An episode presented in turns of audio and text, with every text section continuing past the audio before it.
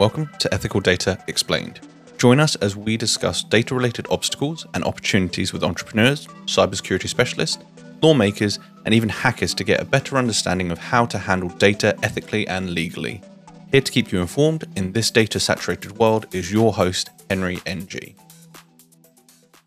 Good afternoon, everyone, and welcome back to Ethical Data Explained. Today we have a very special guest. He has a list of achievements longer than my right and left arm put together. He is an analytical and entrepreneurial leader, advisor, angel investor with a passion for consumer intent, both direct and indirect. 20 years of you know, experience overall in product, business, and corporate development, strategy, and marketing. And I'm really excited to have him on today. Uh, he is the co founder and CEO of Tempest. Uh, we have Michael Levit joining us today. Welcome, Michael. How are you today? I'm doing well, thanks. Um, uh, really excited to be here and talk with you. I'm glad. We're we're very excited to have you. So yeah, as as a starting point, why don't you tell our listeners a little bit more about yourself and a little bit about your background and how you became the the CEO at Tempest? Sure thing. Um, you know, careers are what I'd call a little bit of a random walk. We all have intentions and want to appear smart that I had all of this planned, and the truth is, it just kind of happened. So if you go back in time, I started off life as an engineer, studied mechanical and environmental engineering, and was coding for a while. And I'm a very competitive person. And what I realized is that I'm an okay coder. And so when you mix very competitive and okay at something, it doesn't go so well. So I did what any okay coder does. I went to business school. And so uh, after business school, I came out and wasn't sure what I wanted to do or how I should apply it. So I did what in the US would be called took an undeclared major. I, uh, I went into management consulting. And in consulting, I was asked to go learn to program a new language. And I was pretty upset about this. I bitterly complained. Uh, you know, it's easy to go back in history and say, oh, you planned this, you were so lucky. No, I actually complained about the assignment I was giving. My assignment was to learn this language that at the time was called Oak and was later renamed Java and that became Accenture or Andersen Consulting at the time's internet service or their their practice. So one way you can say, "Oh, I planned it. I became the leader of one of the largest consulting firms in the world's uh, first internet practice." The other way is you can say, I, I was done with programming and I was asked to do more programming and was frustrated." And that really opened all kinds of doors and led to amazing places. Uh, it was not quite the birthplace of the internet. Frankly, I worked with internet technologies in in uh, my engineering role prior to that, so it got started pretty early and did everything from e-commerce to messaging to search, and uh, did some small companies, started some companies, raised a bunch of venture capital, and the story really gets interesting when uh, I discovered certain kinds of advertising technologies, uh, particularly around search. And what, what people don't always realize is that search has more intent data than just about anything you do. You're going through and you're searching with all these keywords that are things of interest. That's then being recorded in a profile for you. And that profile is then being used to advertise for everywhere you go. And we we tend to think of when we talk, we're giving up all this information. Well, when we type, we give up information. We're just not conscious of how relevant that data is. So I spent a while mining that information, frankly, making lots of money from doing that. And over time, I realized I wasn't feeling good about what I did. And so I took a step backwards and said, instead of going and mining data and getting distribution, getting people to use search and engage with it and give up data, I looked at it and said, I think it should be the other way around. I think I should spend my life finding ways of protecting users, taking care of them, educating them on your data is the, these bits of gold and instead of you giving it all up, you should be aware of what you're giving. You should have certain rights and permissions. And I decided to start a company that's a search engine that doesn't just give up all of your data to third parties. And there are all kinds of interactions between search engines and third parties that we're often not even aware of. And that the user should be in control and they should own their own data. And so I started a company called Tempest, been working on it for about five years and we just launched our product uh, last month. So pretty excited to finally be out in the wild. Yeah, I mean, from what you said, I mean, not not throwing shade on anyone, but it does sound like you're the reverse Zuckerberg of the world, where you're trying to protect people rather than harvest that data, and it's a great thing to hear. And would you say that that's the kind of company mission and value of Tempest? What would or or would there be a more core value that you guys look look at at Tempest? Yeah, I, I think that uh, first of all, thank you. Um, putting me in the same sentence with Zuckerberg is an honor. Um, you know, clearly there are some things where we have different ideologies of data, but overall, I don't think he's a bad guy. Um, he's built an incredible platform and incredible scale. And today, I look at search as mostly people have had to choose. You can go and you can use Google, where you've got one of the best algorithms on the planet, lots of data, and off it goes, and it gives you results that you as a consumer want or you can go have a private experience. And in a private experience, I'll, it'll be less than. And so I have to give up uh, relevancy. I have to give up interesting uh, results in order to keep my data my own. And frankly, it's a really crappy decision. I don't want to have to choose A or B. So our company Tempest, our mission is really to take away that choice. We want to give you everything. We want the best of all worlds where a user is in control of their own data and they get results they want and that everything is kept and maintained private. So again, while giving you the, those positive results. And it's really hard. But if you go back and you look at Google, uh, traditionally, Google didn't store nearly the level of data that it does today. Google really became dominant through browsers and through analytics. Uh, a little bit less obvious. People tend to think of Gmail when I'm typing out an email that they're sucking out all that data. Google has come out and said that they're not using your personal identifiable information or uh, potentially any data from Gmail. And so it's less the thing we think about. It's more every time I'm surfing, uh, the number one web browser is Google Chrome. When I'm surfing around and I'm using Chrome, every click I have is recorded. Think of it as a giant piece of record, recording software. And with that recording, it's learning about you and it's learning about what's going on the internet. Google used to have very relevant information and results prior to having all of that data. So that's really Tempest's goal is to, in some ways, create the Google of the past, where it was still extremely relevant, had great results for users, but didn't have all of that recording capability. Yeah, then that makes perfect sense. This podcast is brought to you by SOAX, a leading proxy provider enabling your business to unlock the world of publicly available data. Get data at scale. SOAX Data in this new kind of digital age, like in terms of privacy, what do you think the the relevance of, of privacy and, and kind of privacy privacy focused browsers are in, in, solving things like data breaches?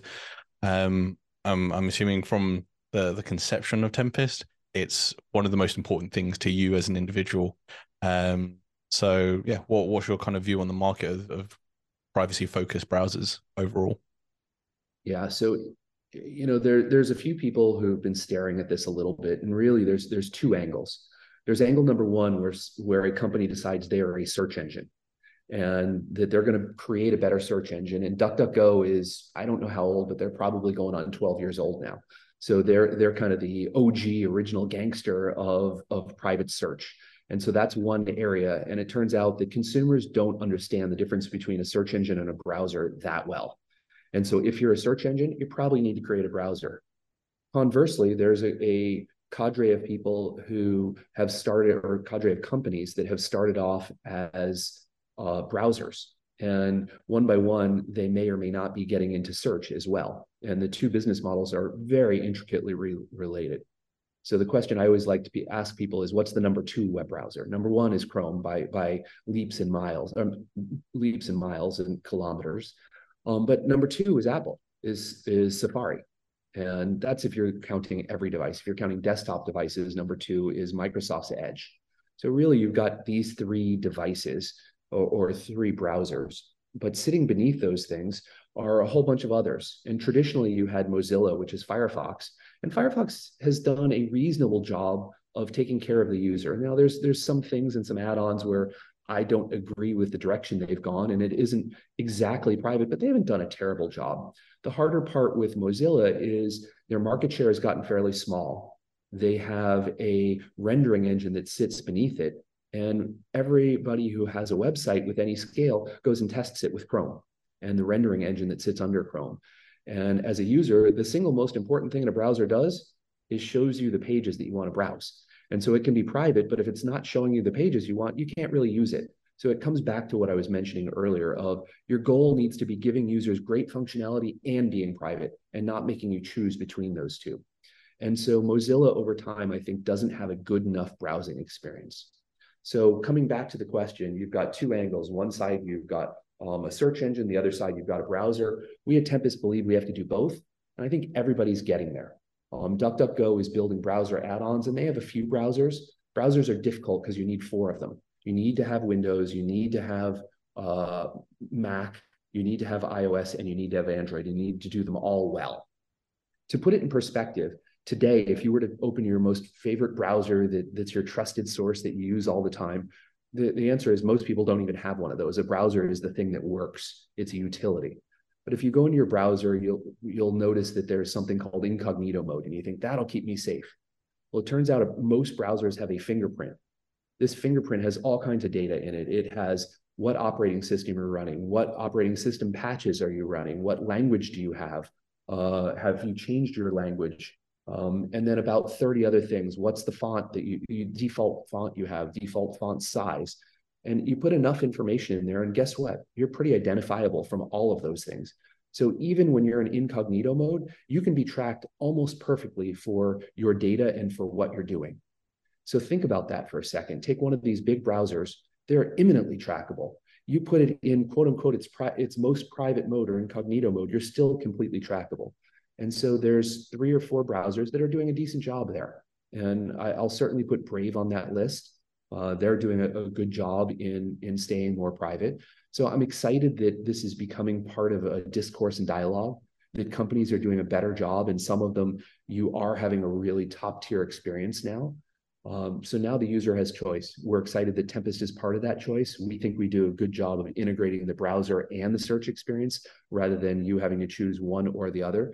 But few companies are doing a good job on browsers, few companies are doing a good job on search, and it's going to get really interesting when we all get pretty good at both.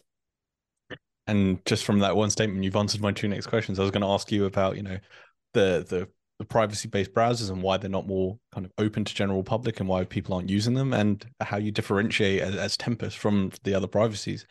But moving on from that, like obviously well, one if, of the... if I can interrupt yeah, for, of course. for a second on that, because um, I, I think there are a couple more interesting details there users still don't realize so much that they have a choice in browser. I mentioned that, but but I can't uh, harp on that topic enough. Someone can go download a browser, install it, and they have choice. So the reason why Microsoft has so much distribution is because when you buy a Windows PC, still Windows is the dominant desktop platform, it comes with Microsoft Edge. Now, the number one most downloaded thing after someone buys a new computer happens to be Chrome. There's a perception that Chrome matters. And if there's one thing consumers can take away is they have choice in that. In that decision, you don't have to use the browser that comes with it. And the browsers of today often are giant pieces of spyware. The other thing is they're they're getting slower. So if you take something like Tempest, we started with Google Chrome. Chrome is an open source piece of software. We took Chrome and then we ripped out some of its guts. All those pieces that phone home, that capture every click, that are recording all those things, we removed those. So you, at, at, its fundamentals, you're still getting a Google Chrome browser or a browser based on Chromium. Uh, when you take out all those other things, our browser is faster than Chrome. So you're getting all the benefits and goodness of Chrome with some of the speed. Now, there's two main browser platforms, or three. Um, there's one evangelized by Apple, which is WebKit. There's one evangelized by Mozilla and Firefox, and there is the one ev- evangelized by uh, Google. We still think Google has a lot of advantages with some of its technology that lives there. And there's also some disadvantages in, in terms of that privacy. So users can really think about that. I have a strong perspective. Clearly, it's biased because I'm running a company in this space, but encourage people to make this a considered purchase because it's important to your information and your data on a go forward basis. Okay. And that, that I completely agree. And, and really kind of thank you for going in depth um, to show our listeners exactly kind of what choices they they can make. I'm sure a lot of our listeners, obviously from this being produced from a proxy company, uh, have used things like proxies and VPN uh, in their own time. Do you believe that you know proxies and VPN provide that same level of anonymity that you know privacy-based browsers can offer, or is there a slight difference uh, from what proxies and VPN can offer from what something like Tempest can offer? There's no such thing as a silver bullet in privacy. There's also questions of what really matters to you in privacy and why does it matter. Uh, a private search engine helps. When you go through and you click on a result from a search engine, there's probably a certain amount of data leakage that's going from uh, the search engine uh, to the third party provider, especially if you clicked on an ad. there is a certain amount of protection by using a private browser. That browser it may restrict your IP address, it may get rid of your fingerprint, it will do a variety of things that will restrict the amount of information that's leaking. A VPN will, or a proxy, will restrict your, your native IP address. And so it will keep that private.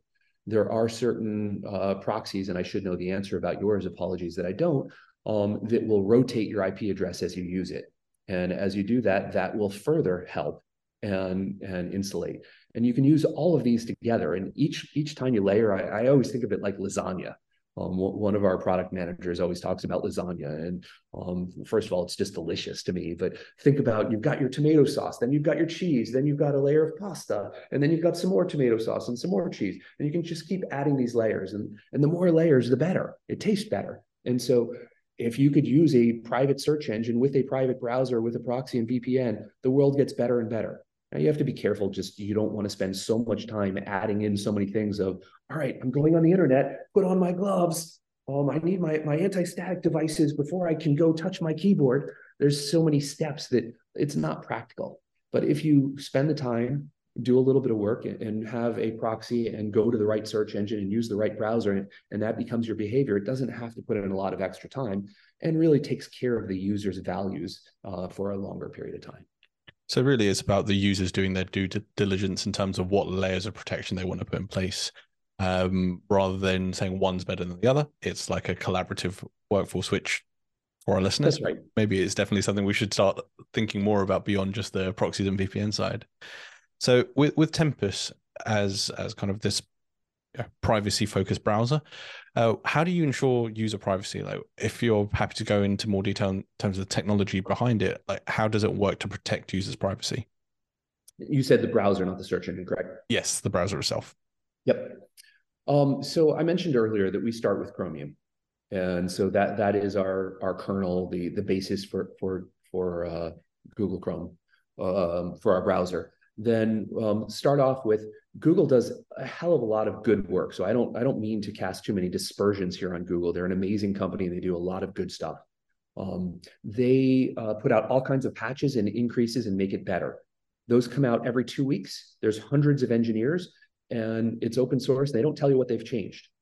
So when you go to create a, a browser, the first thing that you have to do is make sure that your browser is up to date if you're using Chromium. Because the last thing you'd want is some great hacker has discovered an exploit in a browser that makes it hackable. Um, Google went ahead in Chromium in the core and they made that change. And they did that two weeks ago. They pushed the new change out. And as someone who's building on top of Chrome, if you're not up to date with the latest, you have vulnerabilities. By the way, that's a massive challenge. That means we have to keep up with hundreds and hundreds of engineers' code, and then we have to make change, incorporate our changes on top of their changes. So you, you have a giant set of challenges just doing that. So we we started off with building a piece of um, automation software that will compare the previous version to this current version, what's been done, and can auto update most of the way. So we have a couple of engineers who all they do is update the Google Chrome core. So start there. Then you go through and you say your browser has a whole bunch of attributes that go into your fingerprint. We go ahead and we standardize those going across all Tempest browsers. Um, so uh, in ter- terms of what geography I'm coming from, we can pass that through in terms of uh, what operating system parameters I'm having. So all Tempest browsers look the same. If you're going and browsing a site, it, it looks a little bit suspicious of why do all browsers happen to have all the same operating system patches installed? Why, why do they have, and within reason, by the way, there are certain things that we have to disclose, for example, language or font size those are things where we will have variance because you may want a different language than I want, and I have a different font size than you want. So within reason, uh, we will go ahead and we'll pass everything through the same, except for things that change your visual experience. And so it turns out that's really important to the tracking. Then we're going through, and every site, every link, we're going through and we're looking at the link basis. And uh, on those links, we're looking for things that um, have callbacks to ad engines. So those ad engines will have trackers, and we we created a mini report card. And so if you mouse over on something, you can see, is this an okay link? Is this a bad link? And we'll start informing users and things that are bad. We're going to give something that looks like a pop-up that says, are you sure you want to do this? Some people may say yes. And we, we are firm believers of the most important thing here is user controls. Users may want to go do things that are completely non-private. And there's nothing wrong with that. Um, at the same time, if there's something that's not private, we want somebody to know that that's what's going on. We've detected that and we're going to give them that option. So we build in things like that. There's a hell of a lot of details in the code in how you do this, how you execute this, but getting rid of the tracking, getting rid of the fingerprinting, getting rid of the callbacks that record every click. Um, and some of those, by the way, are done uh, asymmetrically, so they don't affect your performance per se, but they do have an effect overall on your privacy. And so we're looking for every one of those things. And then the final thing that we do that's really important is we change the syncing system. So there's a hell of a lot of, of websites now that will use the browser as an identifier to know I know this user, whether that's through a cookie, whether that's through uh, through some other mechanism. And so we built our own system for keeping track of the users. And there's some really nice added benefits to that. Uh, an example of that is uh, if I'm storing my bookmarks in my browser. Well, it turns out that those are shared across every device, and that's built into Chrome. It's a pretty nice set of features. I want to share some of my information. But the moment that I'm sharing information be between my devices, that means I'm giving the browser information about me. So we've gone and created um, universal identifiers that are unique to you, but know nothing about you. It just knows this happens to be Henry's device. And then we'll share the, that information across them, which allows you to share your bookmarks and, and other information. Yeah, and it sounds like Tempest is is really gunning for that balance between, you know, giving users the choice of, of whether they click on those websites or whether they share their data for their own benefit in, in some way, shape, or form. Would you say there's any kind of, uh, barring what you've already mentioned, any other ways that data might need to be shared from an analytics or, or other front that we haven't covered so far? Yeah, there, there's lots of data that, that needs to be shared. So it turns out that if you take away too much data, life gets really complicated and hard. And one of the big ones is passwords. And passwords, in some ways, are my nemesis. And every now and again, I think about should we just go build a private password service? The truth is, there's a lot of good password services out there that we just need to do a series of, of great partnerships and haven't gotten to that point yet. We just got our product live in the wild. But if you think about it, you go land on some random website. Now we've made that website extremely anonymous. They don't know who you are. Largely, that's good but certain websites will put up some kind of wall in front of you that says you cannot come in if you are completely anonymous. You need to have a logged in state. Meta or Facebook is a perfect example of this. I'm not going to get any benefits from my social network unless the site knows who I am. Now, essentially, I'm, I'm throwing all privacy out the door because um, I need to let their servers and, and their site know who I am. Well, again, this comes back to what I said earlier. It's all about user choice. If the user decides they want to engage with Meta or Facebook, that's their choice. By the way, there's a lot of great content that users can get related to their friends. I, I use those services. Are they privacy friendly? No, not at all, but I still choose to. So, as a privacy company, we need to enable that. As a browser, we need to enable that. And we don't want a user to have to choose that every single time of what's my username, what's my password, um, give permission to this. So that's another area where we have to make compromises and we have to say user can set that, they can set it and forget it. And so password managers overall is a big category. Uh, the second really important category is ad blockers. Ad blockers uh, are the number one, two, and three most popular extensions on most browsers. If you go through all, all the add-on systems to browsers, Chrome and Chromium included, one, two, and three are all ad blockers um, massive amounts of volume. Consumers are clearly voting. I do not want to have that level of ad load. Um, uh, AdBlock and AdBlock Plus are interesting in this regard because they don't take away all ads. They take away most ads. There's a group called the Acceptable Ads Coalition where they go through and they're trying to figure out which data is acceptable. Um, ads turn out to be pretty important to the internet e ecosystem to to have a balance to take care of publishers who need that ad inventory in order to make money to create content is they'll make money either through consumers paying. Most people don't want to pay for content or through ads. And so I think that that acceptable ads coalition is an interesting balance. Yes, I'd prefer to have no ads, but I'd also prefer to have content. And so it's that balance of I'll take ads that aren't offensive that will still pay publishers enough that allow them the content. So figuring out that balance there. And so your browser needs to work with the ad blocker to figure out what is an acceptable ad how am I going to work with that? And then give you settings and controls in order for you to be able to. Maybe there's some sites that they're still having too many ads and I, I want to block everything. Put me in control of that. Maybe I, I don't like this whitelist concept that I just want to block all ads. Okay, then I can turn that on. And so what you're hearing from me is a variety of different pieces and controls. And again, it's up to the user to give them the power to own their own data. And on that topic of like ads, obviously Tempest being that privacy browser, do you implement any type of kind of targeted ads or, or ad like ad selling uh, on Tempest itself, or do you have a, another monetization strategy that you've put in place? Nope, we we are ad driven. Um, kind of kind of ironic to have a privacy company that is ad driven. If you if you you know, I used to be a little more principled, as I would say. I'd come through and I'd say we're going to have a paid search engine. We'll make money through users paying us, and we'll have no ads, and we'll have much better privacy. And it turns out the users don't want that. There's a sliver of a population that a is fairly wealthy, um, and b is so passionate about this. Frankly, the way I used to be. And what you realize is you're going to take out 93% of the world by doing that. 7% of the world may or may not, and it really depends by country and by lots of things, but in really high levels, about 7% of the world would consider paying for something like this. And I didn't want to go build a business where I started off excluding 93% of the world. And so Tempest is absolutely uh, funded by advertising. Well, how do you go and you do that advertising? Well, well, two important comments here. Number one, uh, for starters, our largest partner is Microsoft on this. So here, here I, I said it. Uh, the cat is out of the bag. I'm working with big tech. I don't have a problem with big tech. What we really need in order to have a reasonable business based upon advertising is scale.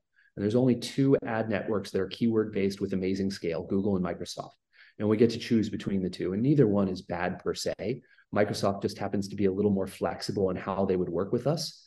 And so we get keywords coming back from them. 100% of our targeting is based upon the keyword that you are searching for at this given time. So um, we have no memory in our advertising of what's been done in the past, and we never will. And we're also not giving it to any third party other than Microsoft, which is our ad partner. We have to send them uh, the keyword string. So we say user user went and searched for XYZ. Microsoft gets XYZ they get the market that that user is in because they need to know is this um, someone in the US? Is this someone in San Francisco? And we give them a general direct market agreement area. So that might be London, that might be San Francisco. So you're getting the area and you are getting the keyword string and nothing more. Why do we give them those things? Well, in, in America, there if you go search for Giants score, it turns out there's a baseball team here in San Francisco called the Giants. And it turns out that there's a football team in New York called the Giants. And depending on the time of year and the geography, the user may want to have a different result.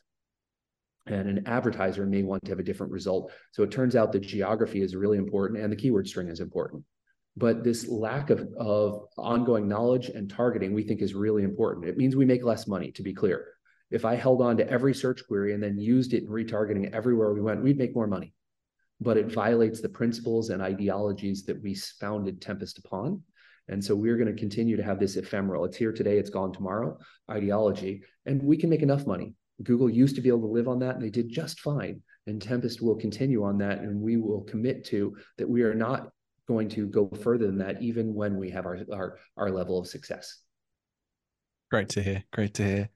And during obviously the startup of Tempest and having been on the advisory board for Dolphin since 2014, like what would you say was the biggest challenge and and kind of influences uh, to formulating and developing this privacy focused browser? Was it was it your time at Dolphin? Was it just your personal experience, or or does it go further than that? So um, if you if you those of you who are on video can see the gray hairs here um, and those come from lots of business challenges and lots of years at this stuff and so 2014 is the Johnny come lately. Uh, if, if we rewind the tape and we go back and we look at, um, frankly, my time at AOL, I joined America Online or AOL in 2001. At that time, it was one of the largest, if not the largest, internet company in the world. And I had the fortune or disfortune of um, almost by accident being involved in a deal between AOL and Google. And we started distributing the Google toolbar. And so the way this worked is AOL had the number one instant messenger, uh, AIM, as it was called, uh, with hundreds and hundreds of millions of users. And it was desktop software or laptop software. And every now and again, you'd need software update, much like you get apps on your mobile phone today. And we would push an update. And someone brilliant came up with this idea of when you, we push a new version of, of AIM, it would say, would you like to get the Google toolbar? And the Google toolbar would go and reset lots of your settings on your browser. That Google was a great service. So we we were pushing a great service and people would start using it, and then Google would pay us. And it turns out massive numbers of people switched to Google as a result of that. That made lots of money for AOL. That made lots of money for Google. So overall, really good deal for for everybody, and consumers largely benefited. But it started this journey and this kind of data exchange where frankly i learned a lot of that value exchange and how it works and today i think browsers are the natural evolution of that i didn't understand kind of what that deal really meant in a larger ecosystem with hundreds of millions if not billions of dollars changing hands based upon it and changing user defaults because users as we start started saying a while ago is that uh, a browser is a utility. Users don't pay a lot of attention to it. And so if you give them some button that says change my utility and everything largely works similarly, users say, okay. And um, they hit the button that gets them to the cheese, gets them on to the next step um, so that they can go use their instant messenger. That hasn't changed a lot today. People are starting to understand more. They're starting to care more. And, and that's great and that's exciting and users you know you'll hear this constant refrain from me users need to be considerate in these choices and these decisions and for someone building a company around that i decided i want to have something that's going to going to do well for users long term rather than just have this give me another piece of cheese click through off i go and um, making it easier to have that cheese that users can have that positive behavior amazing and obviously that's where you know Tempest came from and where, where you started. Let's talk about kind of looking into the the future and and the upcoming you know six months a year now that you guys are, are kind of uh, in the public domain. What are some of the upcoming like features and updates for Tempest um, on the roadmap? Yep. So um, you talked about v- VPN, you talked about proxy. Um, we need to go do some partnerships to really integrate that tightly into a browser. We played with it a little bit. Um, we need to have a variety of options to uh, to have that integrated in the browser. We think that, that that's an important one. Um, number two, um, we believe a little less in in big bang launches where you, where you drop a bomb and everything changes. It's about incrementality. And so our search engine changes every day. Uh, it could be that we're we have these things called wow tiles. So turns out the number one or number two most popular search is weather. And what you don't want to see is 10 blue links when you go search for the weather. Um, you want to see a little sunshine, or more often than not, a, a little rain cloud. But nonetheless, um, you want to see pictorially, you want to see the weather. And so the more answers that we can give at the top of the mind and top of the page, the better. And so we're constantly working at those. And so it, it's a little piece of intelligence that's sitting there along with lots of content partnerships to go ahead and integrate those. So those are the biggest changes that you'll see on a day-to-day basis that almost nobody will notice because it's that embracing incrementality. The, the big bang, drop a bomb on it, what's really going to change is about AI. And Microsoft has been doing an amazing job with ChatGPT and, and capturing people's imagination and their att- and attention. And OpenAI has been doing an amazing job at uh, building this incredible technology. That stuff is big, it's exciting. It's also really scary to me because when you start coming through with AI, this comes back to consumer expectations. Number one, what data is being collected? Uh, not sure. Suddenly we have another layer of data it's potentially going to another third party like the AI engine that's sitting behind it. Um, and consumers, when you give them one answer at the top of the page in the form of a wow tile or otherwise, you're giving them an, an answer. When you give someone 10 blue links, it kind of feels like go fish. You go figure out what's the right answer for you. When you give them one big thing at the top of the page, even if there's a bunch below it, it kind of feels like that big thing's the right thing. Well, what happens when AI is surfacing that and 72% probability that's correct. The user doesn't understand that we assign some probability associated with it. So the thing that we spend a lot of time looking at, thinking about, pond- pondering is AI. And that's the one that's going to change the business. Candidly, we're going to be a little bit of a laggard on some of these things because I think the technology is dangerous from a privacy perspective and even more dangerous from an accuracy perspective because if you're inaccurate and someone assumes that it is the correct answer, you're essentially a giant disinformation spreader or misinformation, I should say. And so we want to be very careful and considered. At the same time, it's something that I'm incredibly excited about and really nervous about. Amazing.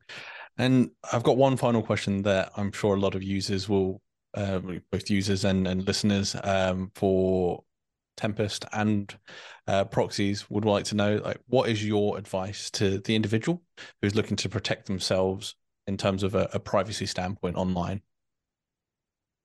Well, other than the obvious, go download Tempest today.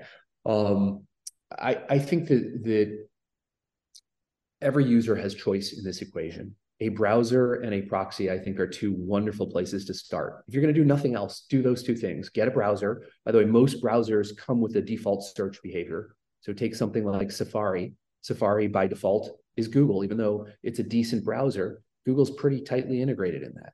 You can change it, um, but go get a browser, go install proxy, do those two things. I think you'll be in good shape. If you want to go on and take step three in your browser, think about what the default search engine should be. That gets a little more into nuances, but you can go ahead and choose that and change that. If you do those two things, you've largely taken control of your data.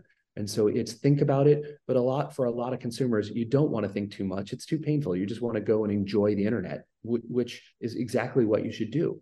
But if you take those three steps or even two steps, you're going to be in a much better, safe, safer place. Brilliant. And to round off, like we always ask all of our guests, we've got three core questions that we'd like to ask everyone. First one is Who in the world of data or technology would you most like to take to lunch? Who in the world for data or technology would I most like to take to lunch? Um, I think Tim Berners Lee, who uh, has done a ton for the internet. He um, he really helped invent a lot of the standards that allow us to go and, and roam the internet freely. And then he's done a lot in uh, continuing to maintain that through standards boards and bodies and keeps it, the internet more open than maybe anybody has done collectively or as a whole. Uh, I like to call him Mr. World Wide Web, if the, for those who don't know who he is. Um, but no, that's that's a great answer. And beyond uh, the person, like w- what software could you not live without on a day to day basis? Could be an app, could be a software that you use for work. But what one thing makes your life a lot easier that if you didn't have it, yeah, you'd have to put in that extra effort every day? So I did some thinking about this. I've heard this question from from uh, from other interviews you've done, and I came up with all kinds of what seemed like appropriate answers, but I decided that I'm going to choose the one that's that's applicable for me that may, maybe is a little less appropriate for a privacy oriented CEO. Uh, I'm going to pick a Google property. Uh, Google has a flights tool. It's google.com slash flights. So it's on the web. And uh, Google bought a company that is in flight management I love to travel. I've been all over the world. And it's funny as I'm also an environmentalist. So I care a lot about the planet. And so it's it's doubly embarrassing saying that a flight tool is flight tool and Google um, are, uh, is the thing that I choose. But the technology is so amazing to be able to go through and save you money, pick flights, look at destinations. It's just so well done. It's hard for me to say that I could live without that. And so it is the one that I have to pick, even if it doesn't necessarily align with all of my personal values. We definitely won't judge you for that. I mean, like you said, you you work for companies in Europe and, and the US. You're just doing your job half the time when you need to fly. Um, I completely agree. Google Flights is great. I've been linking it with using VPN, so checking flight prices from different countries and booking like that. It's always great fun. Um, always save some money that from that side. I genuinely thought you might go with the old GitHub, which I think 70% of everyone that's been on this podcast has gone with. Um, but it's great to hear something a little bit different. The final question we have is when have you used data to solve a real world problem that you've had? Could be pro- professional or personal. Yeah, so this this one is the easy one and the hard one. Um, I use data to solve problems every single day. And it's a lot of fun to go do that, but uh, it's not necessarily easy. Um, I'll I'll choose the one that I that I use almost every day. Um, so we also have an apps business. Um, so we have uh, an app called Phoner. Um, Phoner is a private phone offering. It's frankly not as big. It's not the thing that, that's our tent pole, but it's something I care about because um, I tend to like to use my phone. And depending on who I'm calling, if I don't know someone, if I'm calling a vendor, if I'm calling whomever, I want to be able to keep my phone number anonymous. And by the way, every now and again, a phone number gets compromised. It gets out there on the internet in some way, and then I'm getting spam calls. And so I want to throw away that phone number and get a new one. So we like that service a lot. The, the question is, how do you market phoner? And the truth is, we got to go buy ads. It all comes back to ads. And so the the data problem that, that we end up solving is called CAC to LTV. Um, this is a classic marketer's problem. So CAC is the cost of acquisition. How much do I have to spend to get a person to install our application phoner? And you know, turns out that number equals roughly 15 or 20 dollars. So we may spend 20 cents to get someone to click on an ad. And this is all about statistics. Um, and coming back to the how are you using data? So you're going to use those statistics to look at that, and you're going to say 15 cents. But what percentage of this time does someone click through to our landing page? What percentage of those people then click through to actually install it? And so it turns out it's roughly $20 to get someone to install it. And then um, that's the CAC side or co- cost of acquisition, LTV or lifetime value. How much money do I make from a user using the product? Well, we have a, a monthly version of the product. We have an annual version of the product. We have to figure out what's the combination um, on average of what someone's going to do and how long are they going to stick with us. If somebody stays with us for 10 years, even at $2 a year, it means I make $20. I'll make all my money back. Um, or even if I charge $4 a year, now I'm getting $40. I really like, I spend $20 to get someone to, to uh, install the product and I get $40 out. And so CAC to LTV is the data or problem that we're using most frequently. Um, it's not maybe not the most interesting, but it's the most frequently.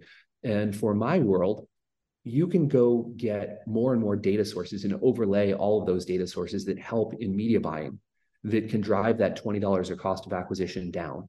And, and that's really tempting. It's like a siren song. You're kind of being sucked in of it. Would you like to get more users for less money? Yeah, that sounds good you also need to engage in ethical practices of how you're going to advertise and what data sources you're going to use. And so we're trying to practice what we preach. When we're an advertiser, we're trying to not overlay too much data or buy data that we could use in those ways. And so it's a really interesting one. And so that's where problem solving comes into this. We're going to do this all the time we're going to problem solve of how do we still have a business, but how do we also treat customers with respect and use data that they've consented to rather than data that's been been acquired through third party means that we don't feel good about. Brilliant. That's all we have time for today. I just want to say a quick thank you to Michael once again for for joining us and for sharing your thoughts. Um, it's been an absolute pleasure, um, and we hope that we can have you on again at some point in the future. Maybe when Tempest is really full steam ahead, and uh, we can get uh, an update from you personally. I would love that. I thank you for the time and for putting this together. I love the podcast. Thanks. Brilliant, guys. Thank you very much. It's me, Henry Ng, signing off. Ethical Data Explained. We hope to see you next time. Thank you very much. Ethical Data Explained is brought to you by SOAX, a reputable provider of premium residential and mobile proxies, the gateway to data worldwide at scale.